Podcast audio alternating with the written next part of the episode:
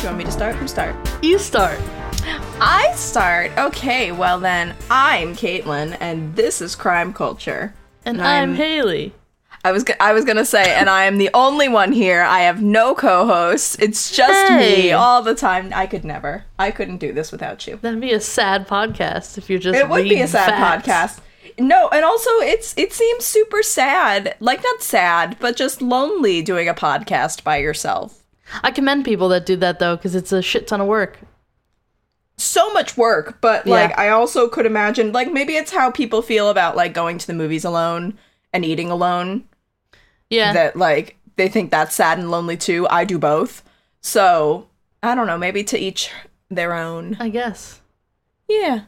But I guess anyway, too. We, we both host the podcast. But We today, do equally.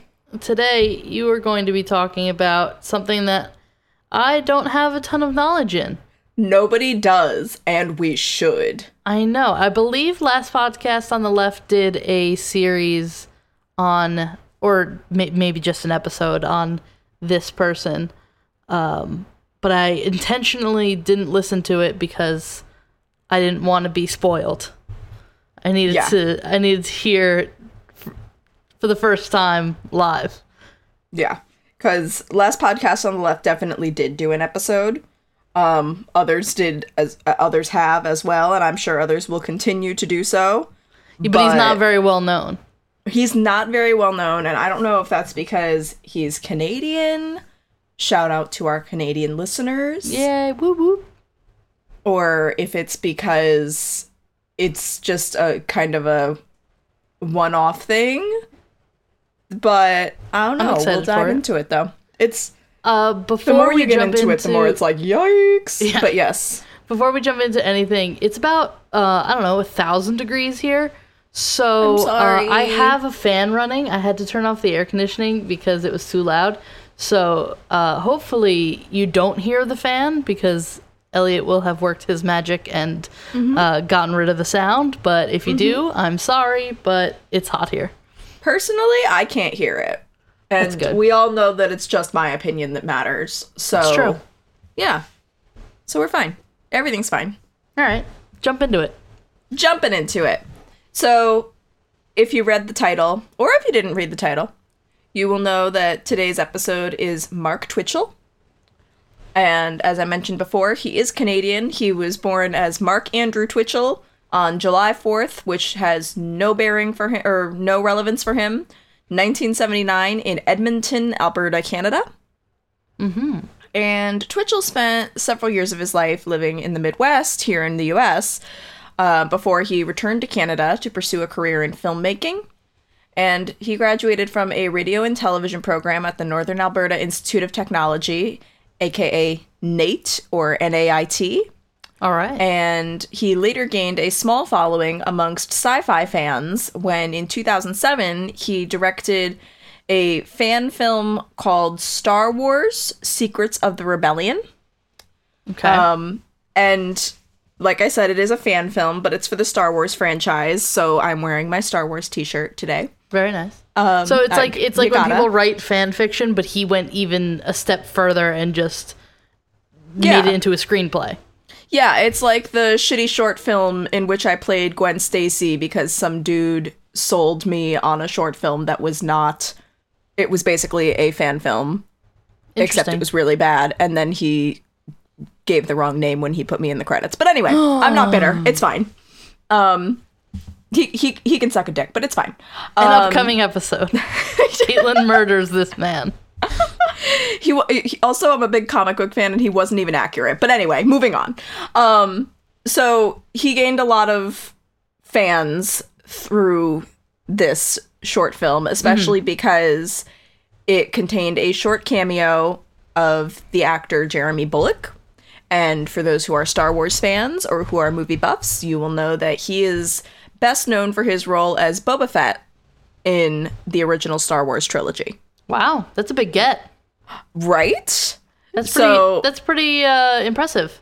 yeah i i like and apparently like he saw something in it and he was like yeah i'll do i'll do a little stint Yeah. um but so yeah, so that film was in post production. Um, another project of Twitchell's was in the midst of being financed, trying to find backers. Okay. And a third short film of his called House of Cards had just finished shooting when Twitchell was arrested and charged with murder. Oh well, Super cute. yeah. Just cash. Um, so to to rewind a little bit, on October third, two thousand eight, we were babies. Uh, Giles or Geese? Pause. Pause. Can we? Can we? Ellie and I were dating at that point. Well, You were? sort of. Yeah. Wait. Aw. Yeah. So we were True babies, but not that not that babies. True. Yeah. You were. You were like. I don't know. I don't know. You you were old enough to date, 15? but it was still kind of. I don't know. Don't ask me how old you were. I can barely don't tell you how I old I, I am. I think I was 15 at that point. I, I can tell you how old I am now though because now I'm on a number that you can remember. But Perfect. I turned 25, guys. It's fine. Everything's fine. There was an episode Um, on it. Go back and listen to it. There was an episode on it. I forget. I like to block those things out. Anything that has to do with me, I like to block it out. Fun fact. Um but yes, hang on. Did you lose your At spot? 6:20. Yep. He was charged for murder on October 3rd, Murder. 2008.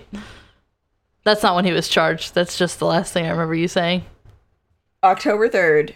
Oh my god. Oh, on October 3rd, Aaron asked me what day it is. It's Oh, October 3rd. Aaron asked me what day it is.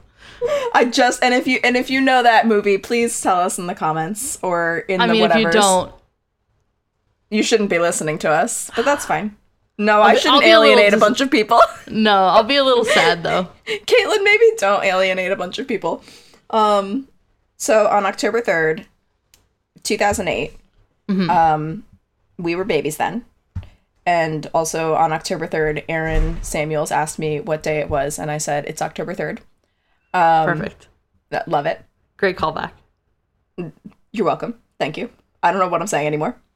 Um, so on October 3rd, 2008, a man named Gilles Tetreault.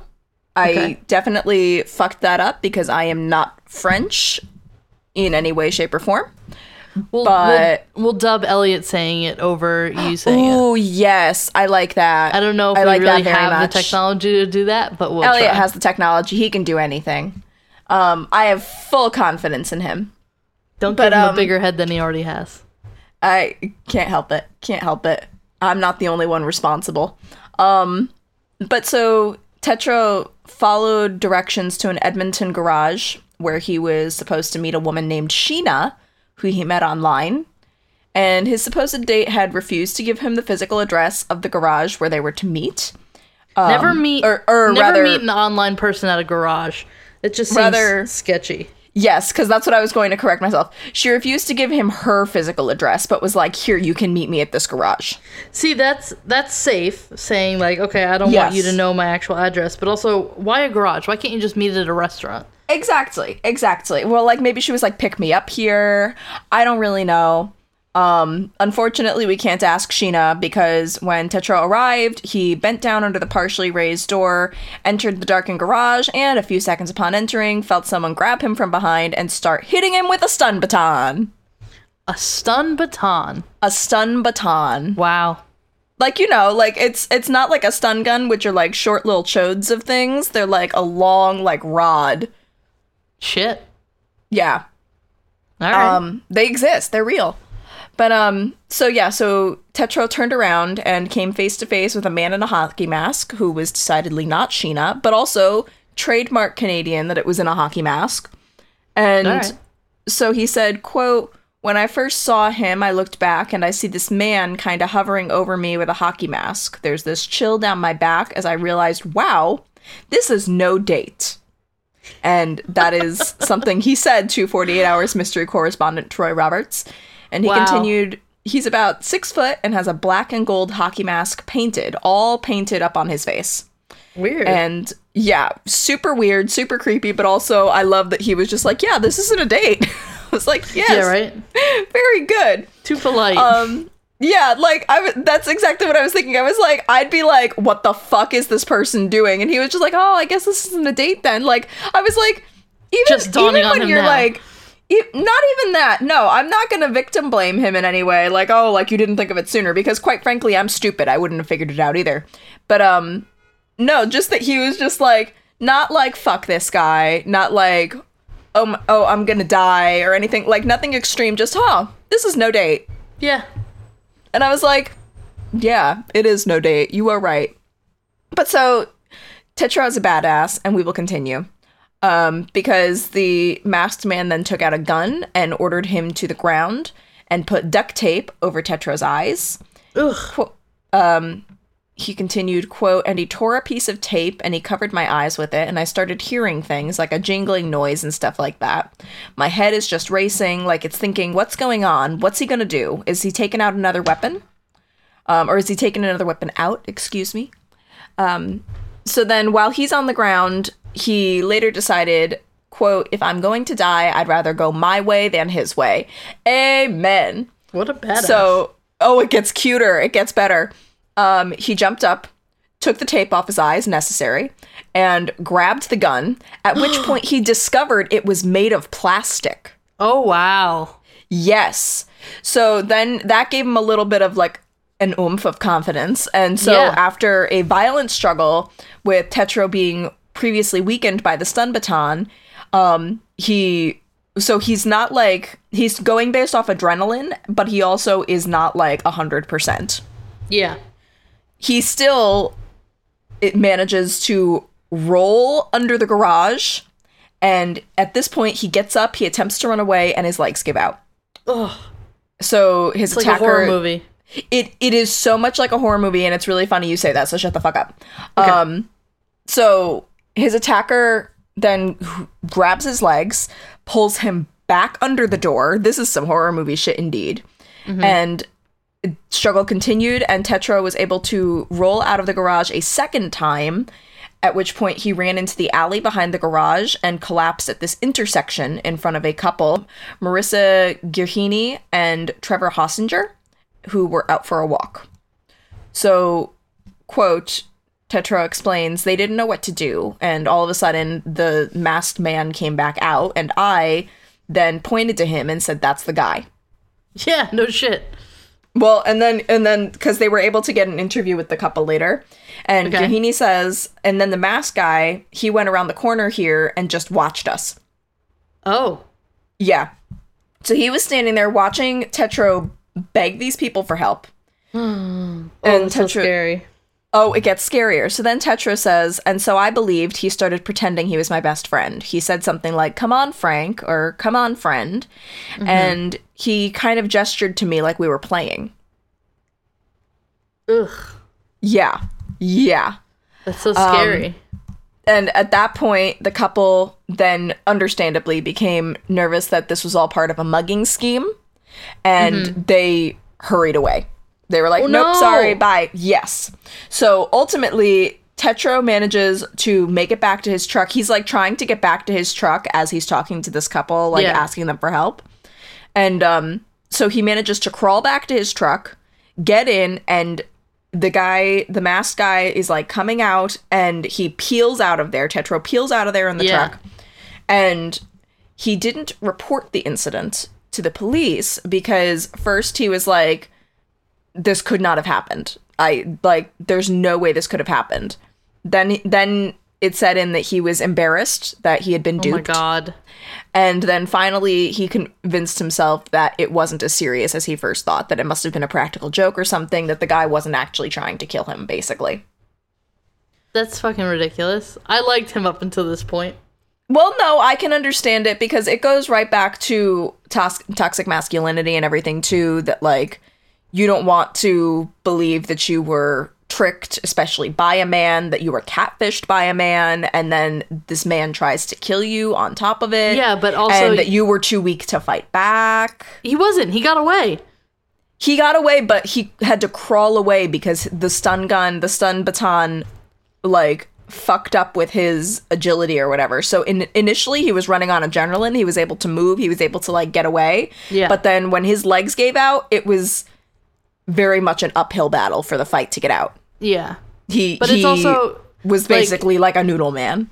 it's also like like, obviously not victim blaming or anything, but of course. Um I always thought of uh, if you're in a situation like that and you're too embarrassed to come forward, uh, like you got to think about they're gonna do that again. And next time, what if the person doesn't get away? And a, a small moment of embarrassment for me would uh, would be worth saving somebody else's life. Well, you know, it's very interesting that you bring that up because on October 10th, 2008, literally a week after Tetreault's attack, a 38 year old man named Johnny Altinger vanished after answering a similar dating ad posted by a woman named Jen on the website Plenty of Fish. And his friends and family grew concerned after his brother Gary received an email from Johnny's account on October 13th, which read, I've met a woman named Jen, and I'm going away with her to Costa Rica, and I'll call you at Christmas time. Wow. The family then discovered that the message had also gone out to all of Johnny's friends. Oh. So everybody who knew him thought it was very out of character. Um, his family and friends reported his disappearance to the Edmonton police, but they did nothing. Wow. Um, so, desperate for some answers, Johnny's friends broke into his apartment, and Gary Altinger said to 48 Hours, quote, they found nothing. Uh, they found his passport. Excuse me, I read the wrong line. Um, they did not find nothing. They found his passport, and they found dirty dishes, and they found everything just like as if he were going to return an hour yeah, or two like later. if he, yeah, like he was coming right back. And if Like his passport wasn't missing, how was he going to Costa Rica? exactly. Yeah. Um, so at that point, when the friends then went back to the police and said, "This is what we found," um, the police did decide to get involved. So before he disappeared, Altinger had forwarded the directions of where he was going via text to two of his friends. So following those directions, the police were Very smart. very smart. Like yes. honestly and not n- not to talk down or anything i feel like that was also very smart of a man because i feel like men are not as aware of that being a potential situation as a woman would have to be Yeah, like it, it happens a lot that girls are always texting each other. All right, I'm going to be at this I place. am, I'll text you when I get home. or even even i've had friends literally be like hey i'm going on this date with this guy can you get a table at the restaurant or at the coffee house or whatever it is like a few tables away just in case Yeah, and I've had people take screenshots of their uh their Uber ride. yep And Yep. say this take is the pictures Uber of their I'm, uber driver Yeah, like this is the Uber I'm getting into. Just letting you know. I mean, it's And it's it's, just not something that, real. that guys usually think of. Yeah, it's but- a very real thing for girls, and it's unfortunately, well, not unfortunately, good for guys that they don't have to deal with this as much. But not like unfortunately, then happens. they don't understand. It does. It does, It does. happen. it's just not as it- often, so they're not thinking about it. Yeah, it's not as often, and when it does, uh, it's not like it's not like the wake up call that everyone's No. like, oh wait, now we need to start uh, sharing our locations and and being more open. Absolutely. Like that. I mean, I'm sure for some people and very it is. often, it, for some people it is, but I feel like also this goes back to I think also why Tetreault didn't come forward. Very often, the man is then blamed. I can see The man that. is o- yeah. the man is only blamed when he's the victim. The man is never blamed when the woman's the victim. But moving on. Um so Johnny had forwarded these directions, so the police followed them and were led to a garage that was being rented out to Twitchell. And in the beginning, um, God created now. Um, the authorities were not suspicious of Twitchell. He was a 29 year old married father, aspiring filmmaker, Star Wars nerd. Um, and he said that he was using the garage as a set for a recent movie project. Okay. The garage, when they went inside, was set up like a kill room. Uh, in the center Okay. of the garage was a heavy metal table the size of a pool table. The table was covered and surrounded by plastic sheets to catch blood splatter. Ooh. And Twitchell denied knowing anything about a missing man, or they were looking for because the Altinger's car was also missing. Okay. Um, so they found his passport, did not find his car. It was a red Mazda, and Twitchell said he didn't know anything about Altinger being missing, or he didn't know him or anything like that. Never heard about it. He didn't know about a red Mazda, and furthermore, he had zero problem with the police wanting to search the garage. He was like, "Of course, go ahead, come on in." Yeah. So he then pointed out something odd about the lock to the garage. And so then the police, thinking that the lock had been tampered with and that someone else was using the garage to attack, at this point, just Altinger was all they were aware of. Um, they took the lock with them to investigate, and then they asked Twitchell to come down to the police station for an interview, which he gladly accepted. Um, so if he hadn't said anything about the lock, they would have left.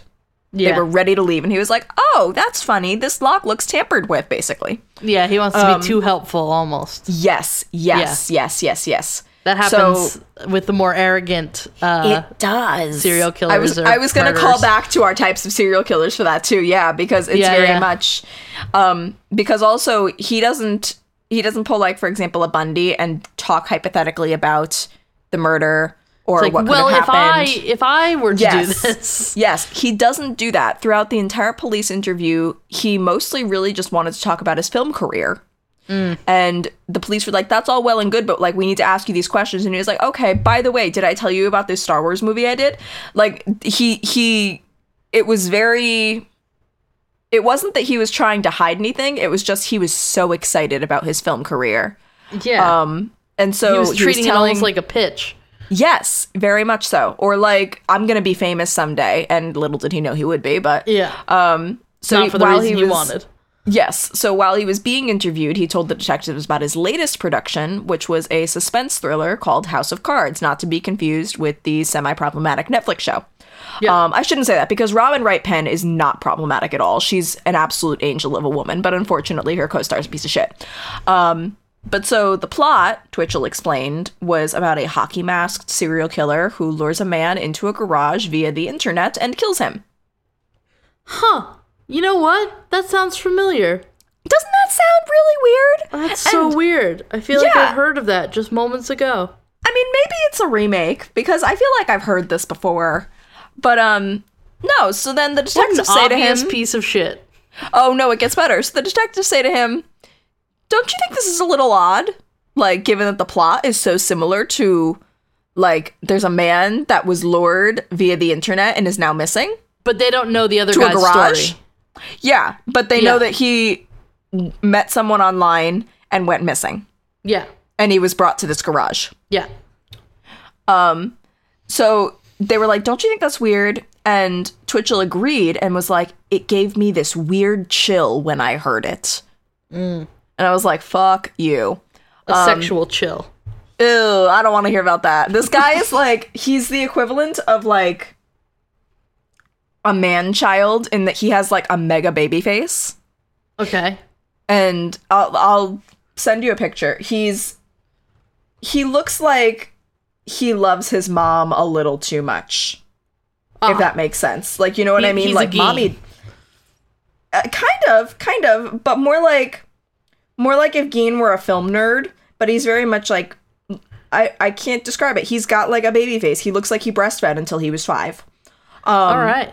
like he's just I I you'll see you'll see um and for those of you who want to know obviously we're going to post a picture of him so that's fine um, he has he has very uh, round features. he has very fat. yes he's like a baby Yeah.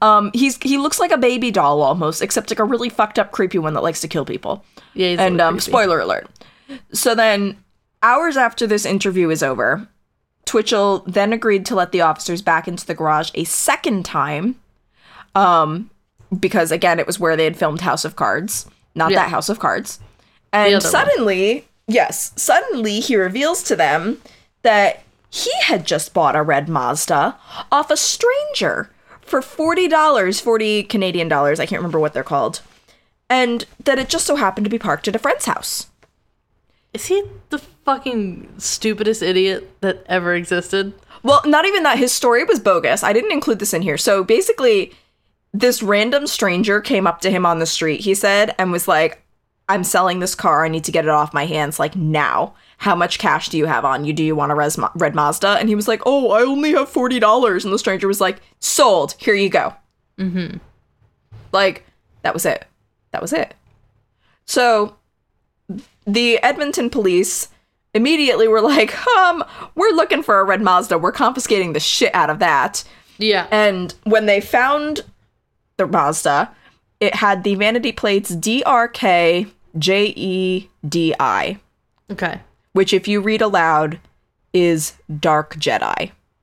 Mm. So Okay. for Star Wars fans, there are the good Jedi and there's the bad Jedi. So then the good Jedi do things like honestly, we can't be upset about spoilers on this podcast because you've had more than enough time. We're already in our To third iteration Star of Star Wars. Wars. Yeah. So the good Jedi do things like fight Darth Vader and try to bring order to the galaxy. The bad Jedi do things like murder all the younglings. Like there is a stark difference, and no one Yeah. really wants to, unless you're like a six-year-old boy, no one really wants to align themselves with the dark Jedi. No. But I digress. Um, I, I wish you could see me, Haley. There's so much flailing in this one.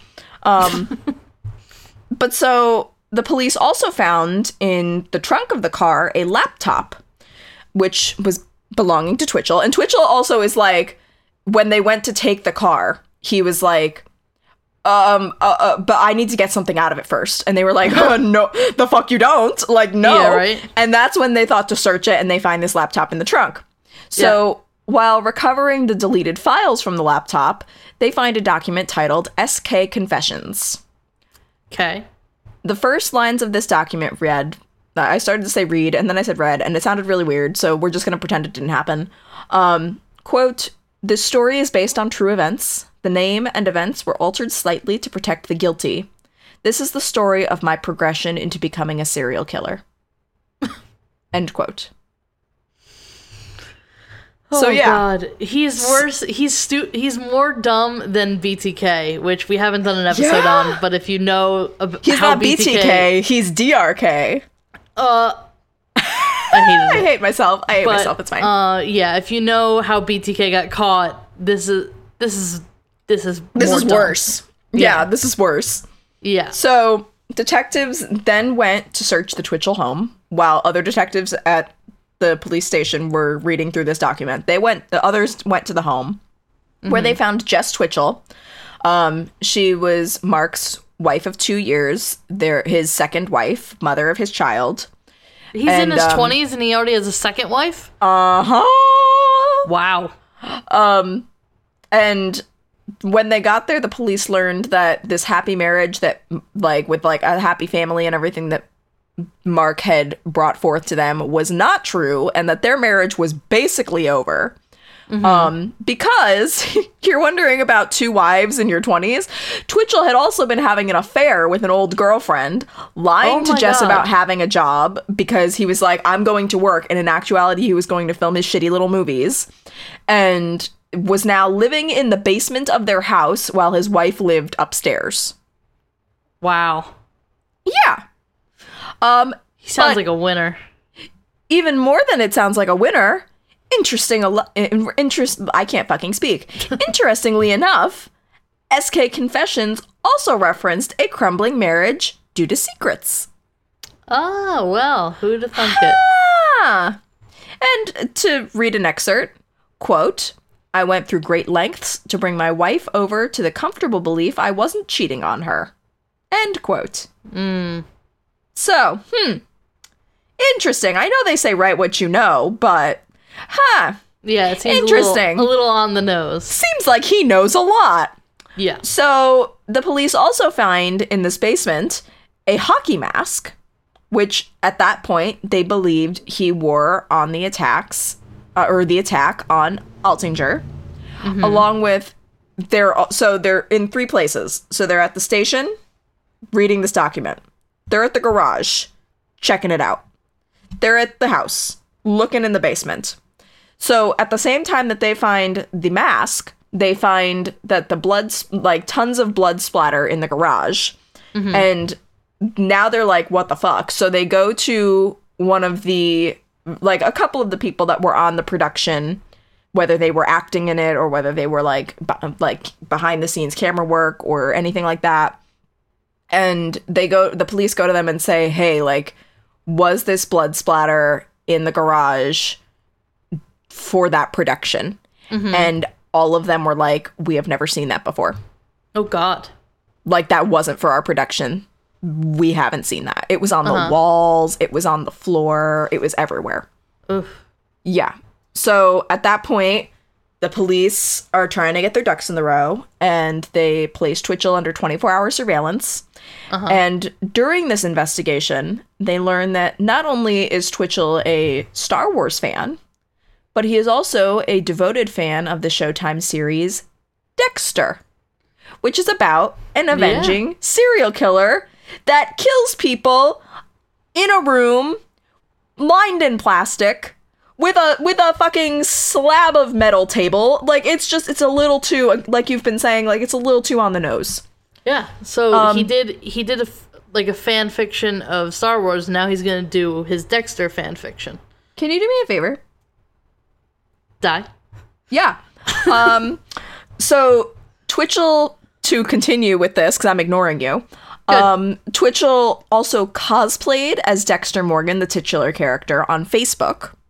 And that profile caught the attention of a woman named Renee Waring, who was an aspiring writer from Cleveland, Ohio, and the two developed an online friendship. So now here's another woman that's coming into the mix. I w- you guys will see this guy. Like I'm not Yeah, one to like ugly shame or anything. I would feel too much like uh, like a pedophile if I dated this guy. I know gorgeous girls that can't get a single guy to stick, but this guy has like five girls Drowning in off of him. poon. Just I also hated It's that phrase. gross. I'm gonna gloss over You're it. welcome. You're welcome. you know what? It's what you get. It's what you get. Wow, that's nuts to me. It's it's it's not just nuts. It's just gross. When was Like, this? Ha- was this? Did we say this is happening in the? 2000s, 2000s? early aughts. Ah, I guess there's not like a lot happening in the early 2000s. I mean, it's before social media has really like made a hit. That's true. Like we've we've had MySpace, Facebook's been around for a little bit, but like Twitter, Instagram, what? We don't Yeah. know. But so yeah, but apparently plenty of fish existed. I guess. Um, So yeah, so they develop this friendship, and shortly before they they're corresponding back and forth. Um, and shortly before Altinger's disappearances, their email exchanges became dark.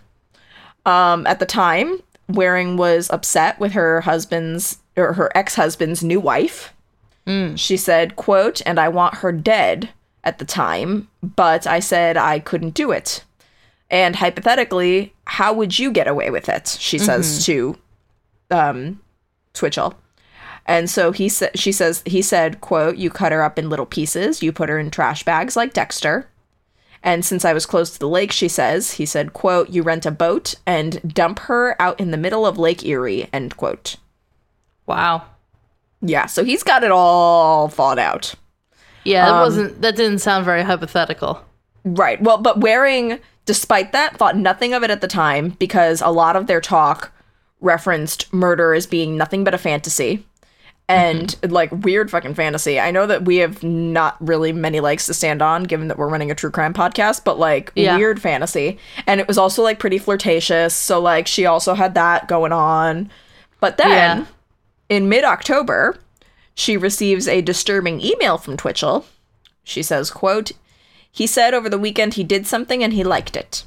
Mm. And then she she later says, quote, he says, I crossed the line and I did something and I liked it. End I don't quote. like that that phrase. I don't like it either. And you know who else didn't like it? Waring, who Yeah. immediately assumed that he had killed someone and tried to get him to confess to her, but he never did. I know. She was like, "Oh, well, he did She it." was like, "There's a hundred percent. There's no way he didn't murder There's a 100% chance of murder. Yeah.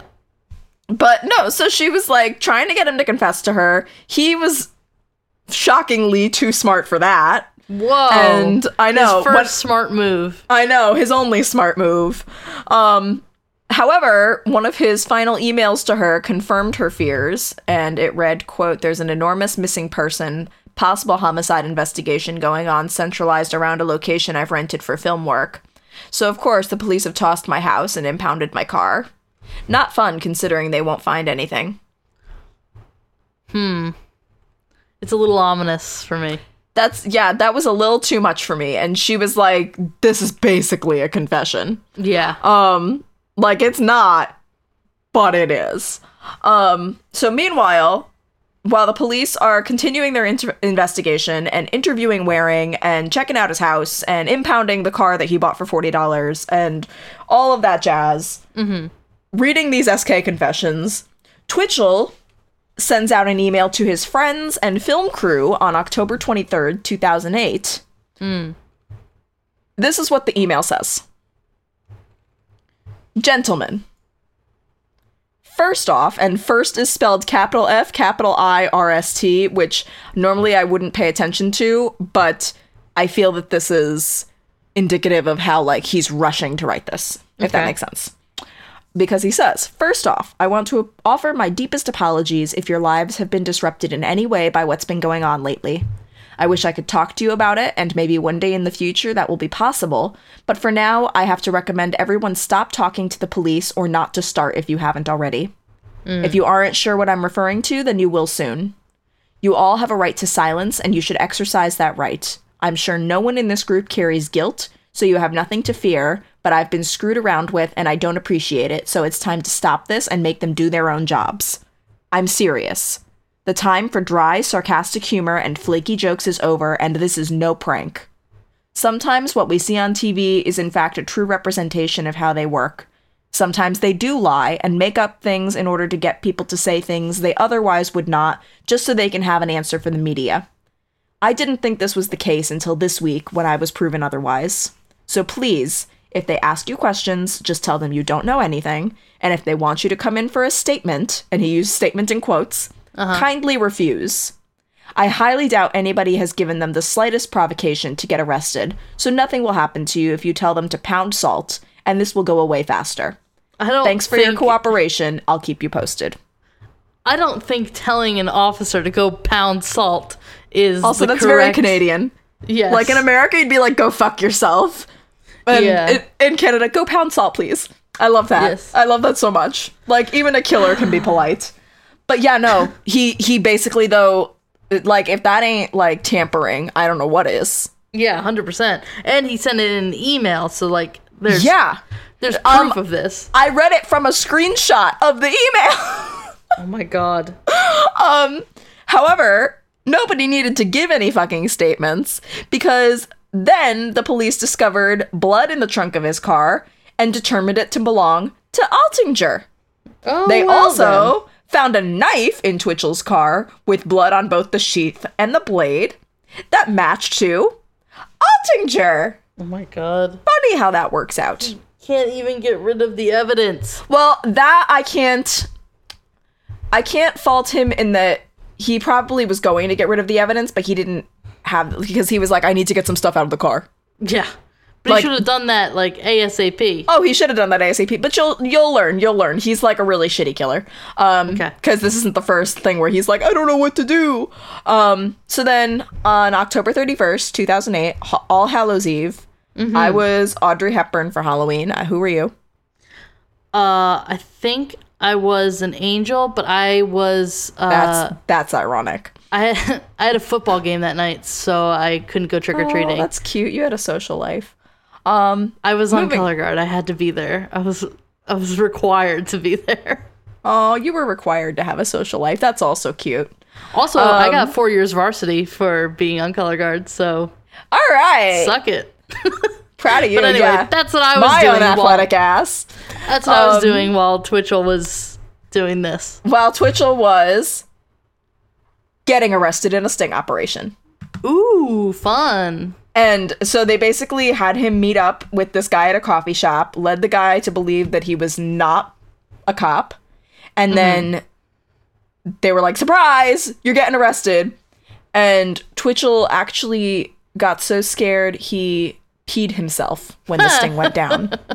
Which all of the people that were involved in this investigation were like, good, like now you know how it felt for this guy. Yeah, no shit. Um, so three weeks after Altinger's disappearance, police had finally charged somebody with first degree murder for his death, which was Twitchell. Um, and the once talkative movie director refused to speak to the police, but his SK confessions spoke volumes. Yeah. Um, at this point, they had also finished reading it. So ultimately, the police had come to the conclusion that the SK Confessions was actually a true account of what had happened to Altinger at the hands of Twitchell. Um, to circle back to the knife that they found with his blood on it, one passage in the confessions talked about a knife, reading, quote, I thrust it into his gut. His reaction was pure Hollywood, end quote. Ugh. Like, what the fuck? Who says that? Yeah, Who says that? up. So, as you had mentioned before, because you just can't keep your mouth shut, investigators believed that Twitchell's motive was purely for the experience of killing another person to make a more authentic serial killer movie. Yeah. What a bitch. Fucking useless. Yeah! Like you I couldn't know. go to like you couldn't go to like a prison and interview serial killers. You couldn't like there's so many uh, avenues that you could have taken. Mm-hmm. Mm-hmm. Mm-hmm. You stupid, stupid idiot. Yep. Yep. Yep. Yep. But so, regardless, there was a crucial part of the story, though, from SK Confessions that they could not verify. Everything else was lining up except for this one part about a victim who had survived. So hmm. they decided to take the mask, make a sketch, and go to the media with a pic- with this sketch in hopes that the first victim, called this is very interesting, Frank in the document would come forward. And remember when Tetreault was like he was saying like come back Frank or come here friend or something like Yeah, that. yeah, yeah. yeah. Now we know now we know he was saying So Frank was and not his friend. own narrative. Yeah. Yes. Um so sure enough, Tetreault saw the report and decided to come forward, thank God. And Yeah. so on November 3rd, 2008, he went to the police with his story, which matched the attack on Frank that was described in SK Confessions nearly word for word. Yeah. And this helped the police come to the conclusion that after finding the stun baton did not work well on Tetreault because he escaped, Twitchell switched to a lead pipe with which he beat Altinger over the head when he came in. yeah. Um, this was also Wow. confirmed not just by finding a pipe, but by an excerpt from the SK Confessions in which Altinger's character, which was called Jim in Mm-hmm. the Confessions, says, quote, please stop hitting me, oh my skull. End quote. Wow. Yeah. Super cute. So, following this narrative that SK Confessions put before them, the police believed that Altinger was then stabbed and dismembered on the makeshift autopsy table that was in the garage. Ooh. Yes. Um, and so police or homicide detective Bill Clark later explained we had a quote, we had a, you know, luminol test done on the floor. Large amounts of blood had been spilled on the floor of the garage, probably one of the biggest pieces, a piece of tooth that was found inside there. That piece of tooth matched up with our victim. And according to SK end quote, and according to SK confessions, the killer then broke into Altinger's apartment and sent out emails about taking an exotic vacation. Yeah, I think this this is like home run. Yeah. They have so much evidence. This is their easiest, like as much as I hate to say it, like this is like the easiest murder case to have to is. cover. Because Um, he wrote everything down, everything matched with uh, Exactly. eyewitness accounts. He had the guy's car. There was his blood. There was Yep. his tooth. Uh, every single thing matched. Absolutely. Well, and then and that's not even all, because then there was another passage in the SK Confessions that spoke of the killer trying to burn Jim's or Altinger's remains in a barrel. And the police actually found a burned barrel inside this garage and the outlines of a barrel burned into the grass of Twitchell's parents' backyard. So then according to this this whole like confession thing, he tried to dump the body into the river, but was afraid of being seen. Um, and Clark explained, quote, ultimately Mark Twitchell drove around with it, according to the SK Confessions document. He even talked about driving around with him and pulling up beside people at red lights and looking at them thinking that, quote, they don't know I have a dead body in the trunk of my car. End quote. No, that's not usually the first thing I think of when I pull up next to somebody. No. Maybe now I'll start. Yeah, right. thinking like maybe they have a dead body. Not nobody needs to know about my dead body. But um yeah, moving on. Um so the text finally describes the killer choosing a sewer to dump the remains, but that is where the pages in the document stopped. The police had no idea what sewer, where Okay. Twitchell dumped the body, anything like that. They just knew that it was in a sewer. And Twitchell would not help them. He would not give them any information on that. Um so by the time Twitchell's trial began in March 2011, the evidence, like we had said before, was stacked against him thanks to this diary. Yeah. And some of the descriptions that were found in SK Confessions were so fucked up that literally everyone, including the judge, Justice Terry Clackson, thought it was too inflammatory to be presented to the jury. Jeez. However, that doesn't mean we can't say it here. Yeah. So, everybody get ready. Buckle up, buttercups. If you don't like gross shit, don't listen. Um, Yeah. Skip. Skip ahead. We can't tell you till what skip time a lot because ahead. Skip a lot. Yes, somebody had suggested that, and that's an amazing suggestion. Except, so with the way Elliot edits and adding in our intro and outro and what we take out, noting the time in, wouldn't help really. noting the time. If we gave you like the time that we have, it would be you would have already heard it, or it would be too early, or it would be too late, or what have Yeah. you. It, It wouldn't it's just, line up. So it It's an doesn't- amazing idea, and I wish we could do it, but we can't. Yeah. Just know uh, we're telling you to skip ahead, but also you're you are listening to a true crime podcast. No, I mean, I'm a pretty squeamish person. Like, I can understand it. Like, I can handle, like, I'm into more of the psychology behind it than hearing That's about, true. like, what was done to these people. But also, if you've made it through the Sylvia Likens episode, that's I your, barely made it through the Sylvia Likens that's episode. your your gold star. Thank you. I'll count that as my gold star because I made I made it through in person. So Good. anyway, I couldn't take a pause, walk away, do anything like that. and I win. Um, so yeah, skip ahead. We've got quite a bit to skip, but you can do it. I believe in you. Um, in one passage of the document, Twitchell describes cutting off the head of his victim and playing with it like a hand puppet.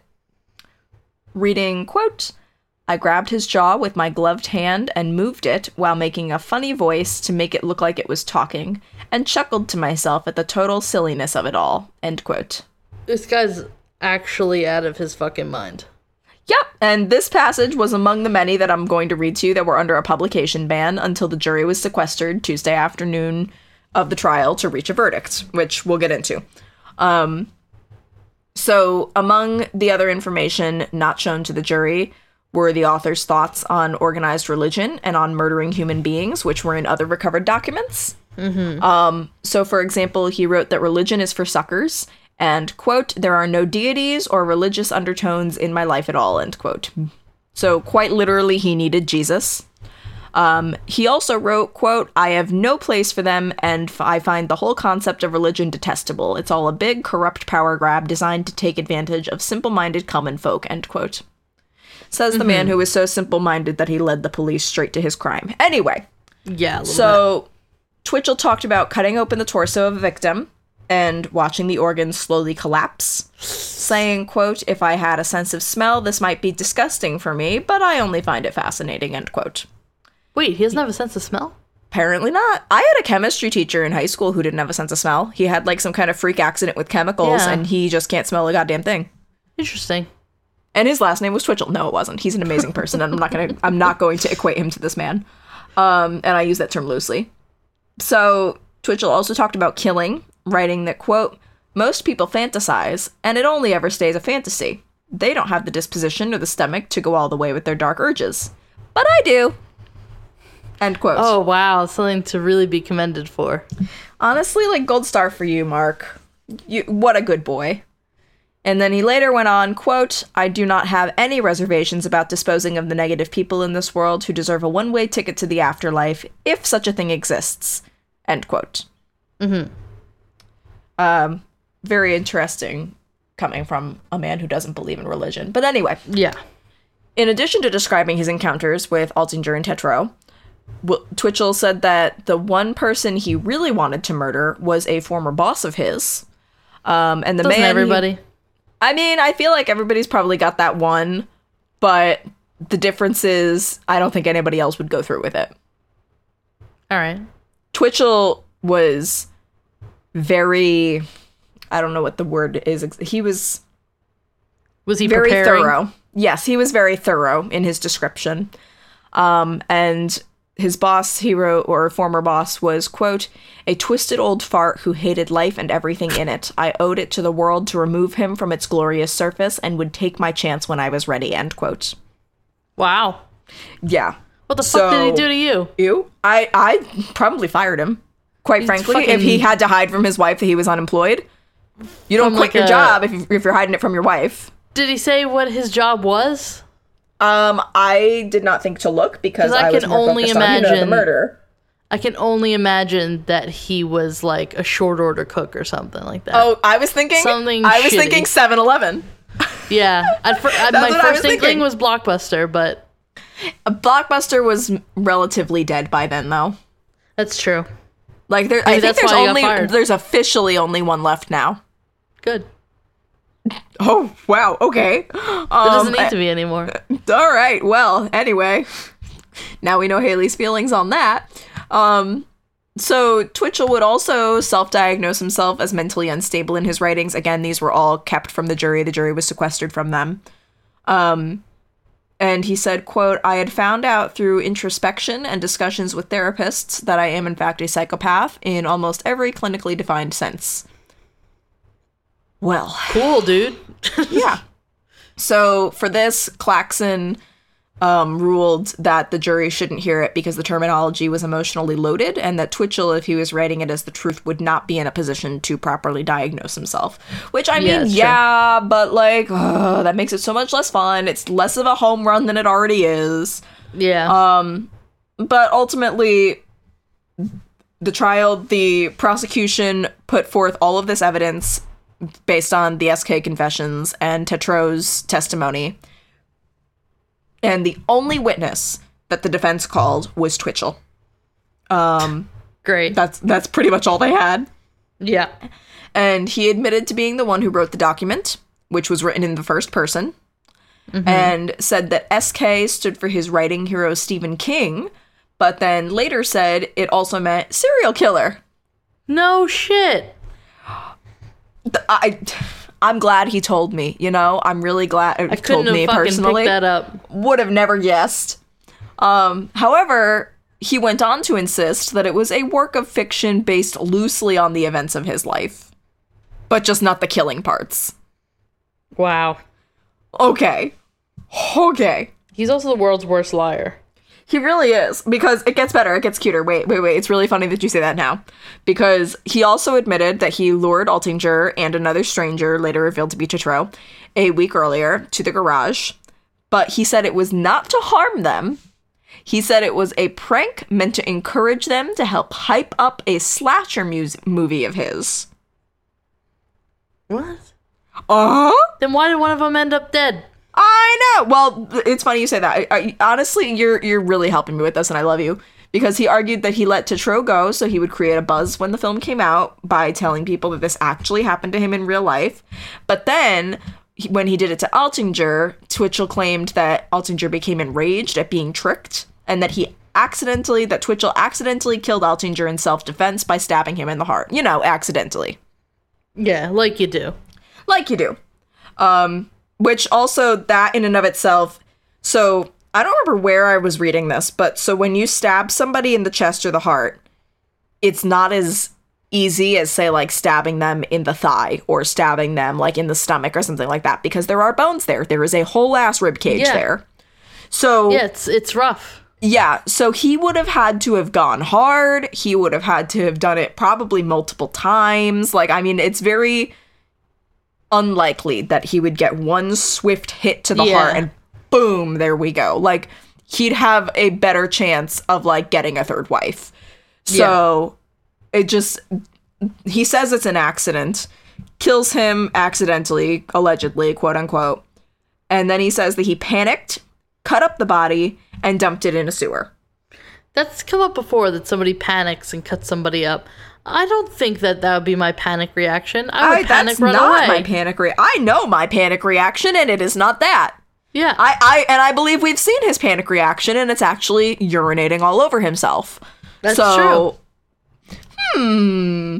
Hmm. Okay. Suspicious. So, the SK Confessions document described the death of the Altinger character Jim as a cold blooded attack with a pipe, followed by graphic details of the dismemberment, and included that line about working the skull of the jaw to make him a puppet. Twitchell wasn't asked by the prosecution to defend, to affirm, to refute, to do anything with these specific aspects of the actual mm-hmm. dismemberment. They did not ask him about it, and the defense didn't either. Like nobody asked him about it. No one wanted to know. Um, but they didn't take issue in court with what was written about the dismemberment. Okay. They were just like, okay, so this probably like I think even I think even the whatchamacallit, like the the defense knew that this was like a lost cause. Yeah. Um, I think they were like, we're just gonna try to get out of this as easily as we can, possibly. So then, on April twelfth, 2011, after just five hours of deliberation, the jury found Mark Twitchell guilty of first degree murder for the murder of Don- John Altinger. He was then sentenced to 25 years to life in prison, which is the max in Canada, with mm-hmm. no possibility of parole. He is serving his sentence at the Saskatchewan Federal Penitentiary, and prosecutors ultimately decided not to charge Twitchell with the attempted murder of Gilles Tetrol, of Gilles Tetrol, Tetreault, fuck, Gilles Tetrol. Um, and they this was because since Twitchell had been convicted of attempted murder and had gotten the max sentence for any crime in Canadian court, the attempted murder would not add to the life sentence he had already received. So they were Okay. like, we're not going to prosecute him. Personally, I think that's kind of shitty for no Yeah, closure for. Tetreault, but I can understand their reasoning not wanting to spend like valuable taxpayer dollars to like Yeah, and do this resources tri- and stuff. Yeah, when they know that it happened and he's not going to even get any extra punishment, it's just going to be like, oh, and he did this. Yeah. But so yeah, I could see it that way. Yeah. Um, so the police searched for Altinger's remains for nearly two years when finally they were led to a sewer by a Google map given to them by Twitchell. Um, Twitchell basically called them to his cell and was like, You need to promise me that you won't bring de- um, the detective like that worked on my case because he was basically afraid of him.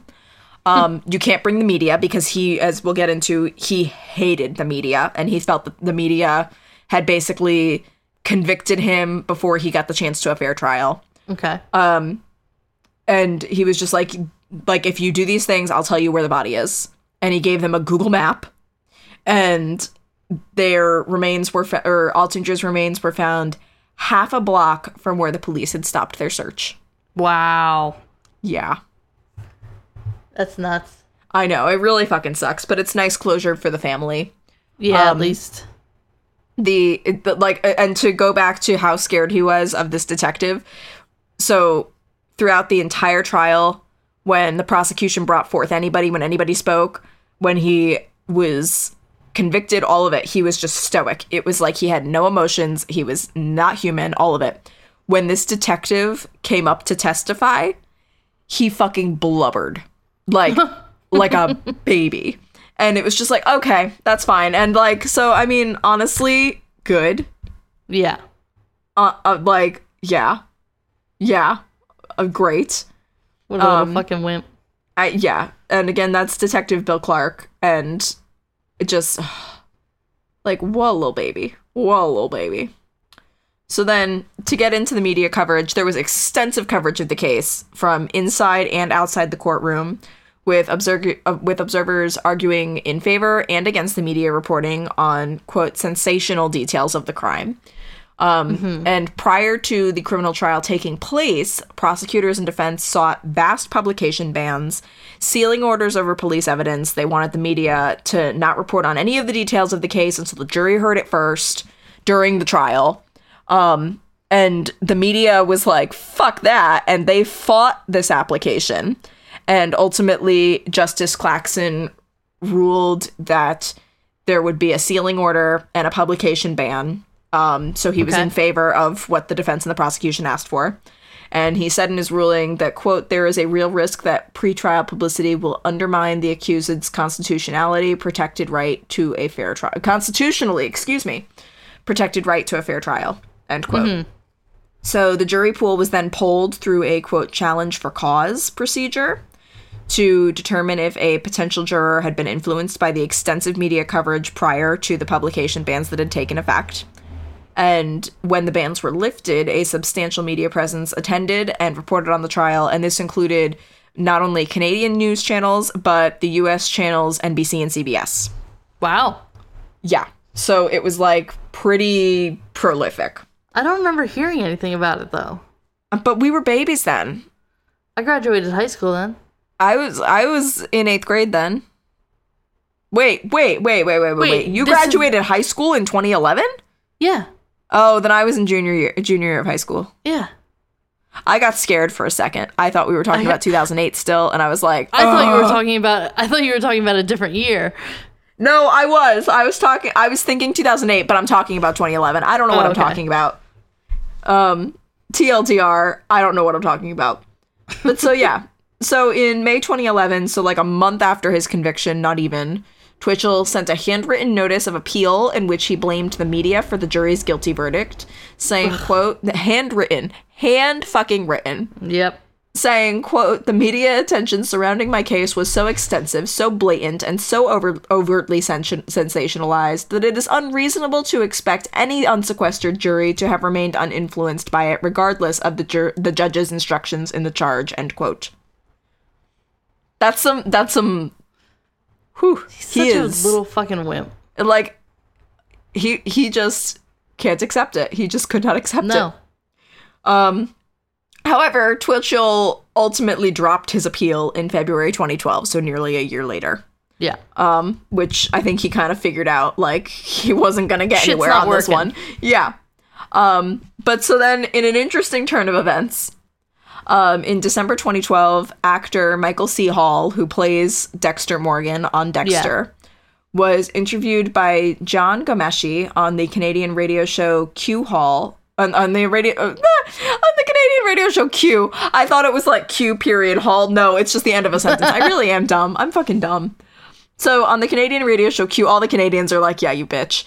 Um, so Hall stated that he didn't think Dexter supported the lifestyle of serial killers.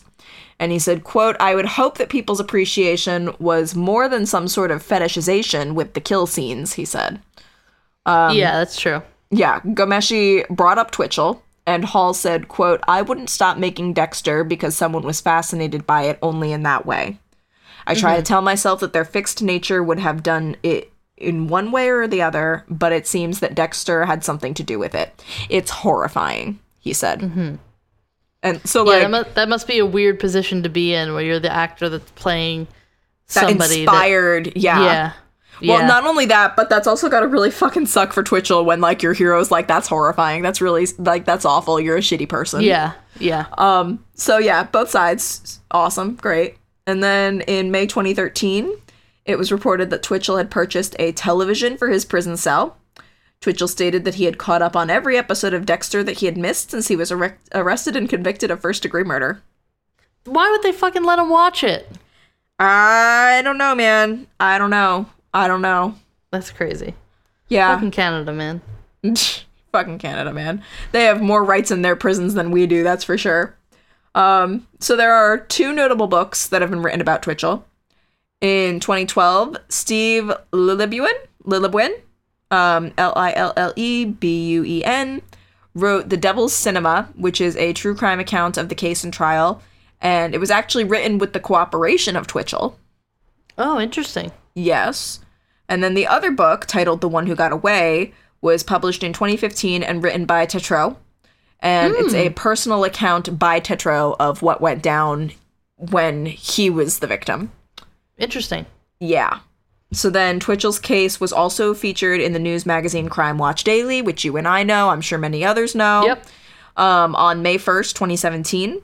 And it largely focused on Twitchell's methods, and it featured interviews with Tetreault, Lillebuen, um, and Clark, and others. And part of the report also included a return trip by Tetreault to the garage in which the incident had taken place. Oh, wow. Yeah. Which I don't know how I feel about that, but it's done and over with, so I guess I don't really have a right to say anything. But um and then none of Twitchell's films have ever been released, not even the Star Wars one. Uh but Okay. he went on to star in the International News, a Dateline NBC episode, Mm-hmm. True Crime Canada, The Fifth Estate, And his story was also featured on 48 Hours in an episode titled Screenplay for Murder, which aired on Clever. February 11th, 2012. I loved that. And this is around the time also that his um, appeal got dropped, that he Yeah. dropped his appeal, that this Yeah. 48 Hours episode came out. So, like, he kind of, it, like, he never came right out and said it, but he always kind of assumed that he would be famous, and bitch, He you a little were. bit is. Bitch, you were. Careful what you wish for. But yeah, that's Mark Twitchell, fucked up son of a gun. That is pretty crazy. And Yeah. I believe on uh the last stream on the left they they had a clip of one of his movies, I think. And They um, very well might have because I like I should say I believe they're out there. They just Yeah. were never like officially published. officially released. sense. Yeah. Um and if that is correct and I did see that clip, um it's not good. Oh no, he sucks. Yeah. That's that's why he was lying to his wife saying he had a job because he couldn't get a job as a filmmaker. if I can find it, I'm going to link it on the website and it's I mean, It's a thing. it speaks for itself. Yeah. Yep. It's You can you can make the decision something. if you like it or not, but wow. yeah, that about does it. Wow, sums it up. Yeah. and not in a good way. Like, I mean, whew. I'm not saying that Bulloch, the guy that played Boba Fett, was high, but also He may have been uh imbibing, he he could have just been uh feeling bad. no, just not fully aware of what he was getting himself into. Yeah, no, I don't think he was. No. I think he was trying to do him a solid, and then it just, And he was like, Terribly "Oh wait, this backfired. shit." yeah, like just, Yeah. whew. But Anyway. yeah, Very interesting stuff. yeah, Um, yeah, so we'll have a bunch more information and uh, pictures of him and everything on the website, crimeculturepodcast.tumblr.com. And on the Instagram, which is linked on there, and the Facebook, and everything else in our link tree that you can find. yep, it's all there. Um, and also, just reminding everyone to listen on Podcoin. If you want to make money Yeah. listening to podcasts, specifically ours, then you can listen on Podcoin, and they give you uh, coins, which equate to They give to you pod coins. pod coins, which equate to uh, real Pod money cash. in uh, in gift cards and stuff, uh, just for listening to podcasts. So you can do that uh, with ours or with any of your other favorite podcasts, but mostly ours. Mm-hmm. Yeah. Yeah, Anyway, it's hot in here, and I have to turn the AC back on. so hot, Hot damn. All hot in her. All right. All right. Have a nice week. Bye. See you next Tuesday. Bye. Bye.